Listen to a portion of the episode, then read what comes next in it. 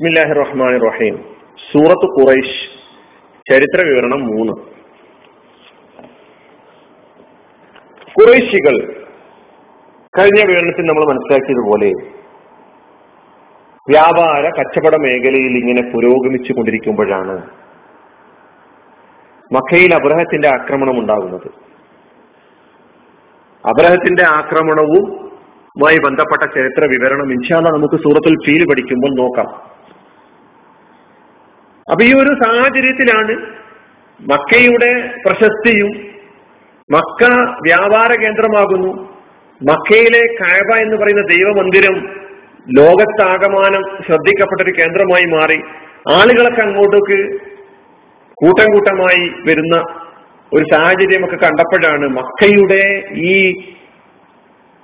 പ്രശസ്തിയെയും മക്കയുടെ ഈ അന്തസ്സിനെയും കുറേശികളുടെ ഈ അഭിമാനത്തെയും അന്തസ്സിനെയും മേൽക്കോയ്മയെയും ഇല്ലാതാക്കണം എന്ന ഉദ്ദേശത്തോടു കൂടി അബ്രഹത്തെ ആക്രമണ മനസ്സോടുകൂടി മക്ക കയവ ലക്ഷ്യം വെച്ചുകൊണ്ട് വന്നത്.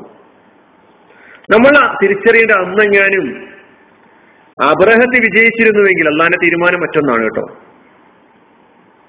കുറേശ്ശികളുടെ അന്തസ്സും പ്രതാവും അതോടെ നഷ്ടപ്പെടുമായിരുന്നു. അവർ സാമ്പത്തികമായും സാമൂഹികമായും എല്ലാ നിലക്കും അരക്ഷിത അവസ്ഥയിലാകുമായിരുന്നു ഭയപ്പാട് അവരുടെ കൂടപ്പിറപ്പാടുമായിരുന്നു അള്ളാഹു അവരെ അള്ളാഹു അവർക്ക് വലിയ നൽകിയ വലിയ അനുഗ്രഹമാണ് അത് സൂറത്തിൽ പറയുന്നത്. ഭയമിൽ നിർഭയത്വത്തോടു കൂടി അവർക്ക് സഞ്ചരിക്കാൻ കഴിഞ്ഞു എന്നത് വലിയൊരു അനുഗ്രഹമാണ്.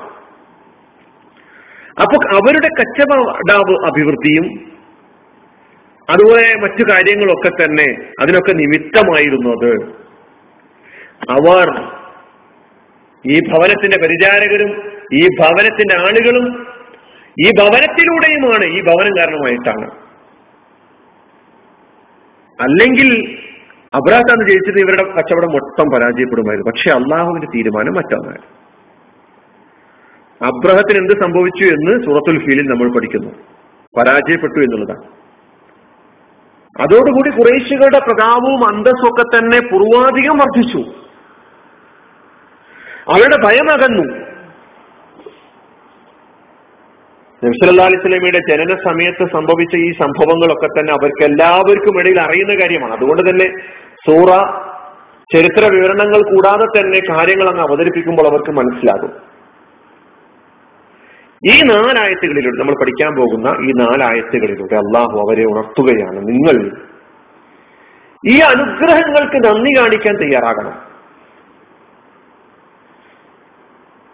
എന്തായി നന്ദി കാണിക്കുക എന്ന് പറഞ്ഞാൽ ഈ ഭവനത്തിന്റെ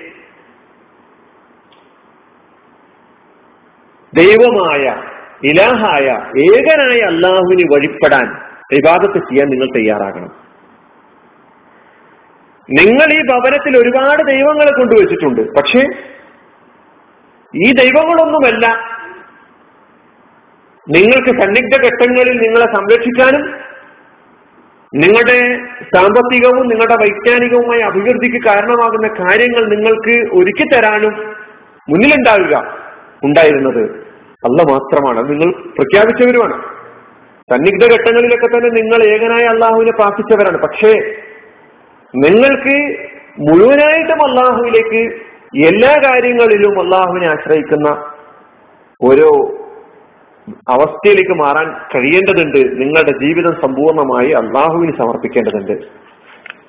ഇതാണ് അവരെ ഈ സൂറയിലൂടെ അവസാനം അവതരിപ്പിക്കുന്നത്. ഈ ചരിത്രം എന്തിനാണ് ഇത്രയും വിശദമായി ഞാൻ നിങ്ങളുടെ മുന്നിൽ വെച്ചെന്ന് പറഞ്ഞു കഴിഞ്ഞാൽ നമുക്ക് സൂറ വളരെ പെട്ടെന്ന് തന്നെ പഠിച്ചു മുന്നോട്ട് പോകാൻ പറ്റും. ആദ്യ ആയത്തുകൾ ഓതുമ്പോൾ തന്നെ ഇതെന്താണ് ഈ പറഞ്ഞതിന്റെ അർത്ഥം?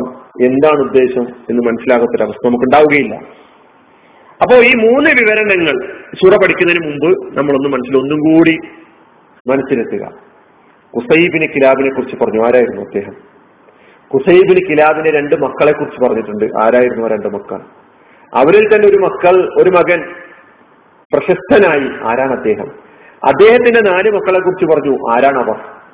അവരിൽ തന്നെ പ്രവാചകൻ സല്ലാ അലൈഹി രണ്ടാമത്തെ പിതാമഹൻ. ആരാണ്? അദ്ദേഹത്തിന്റെ പേരെന്താണ്?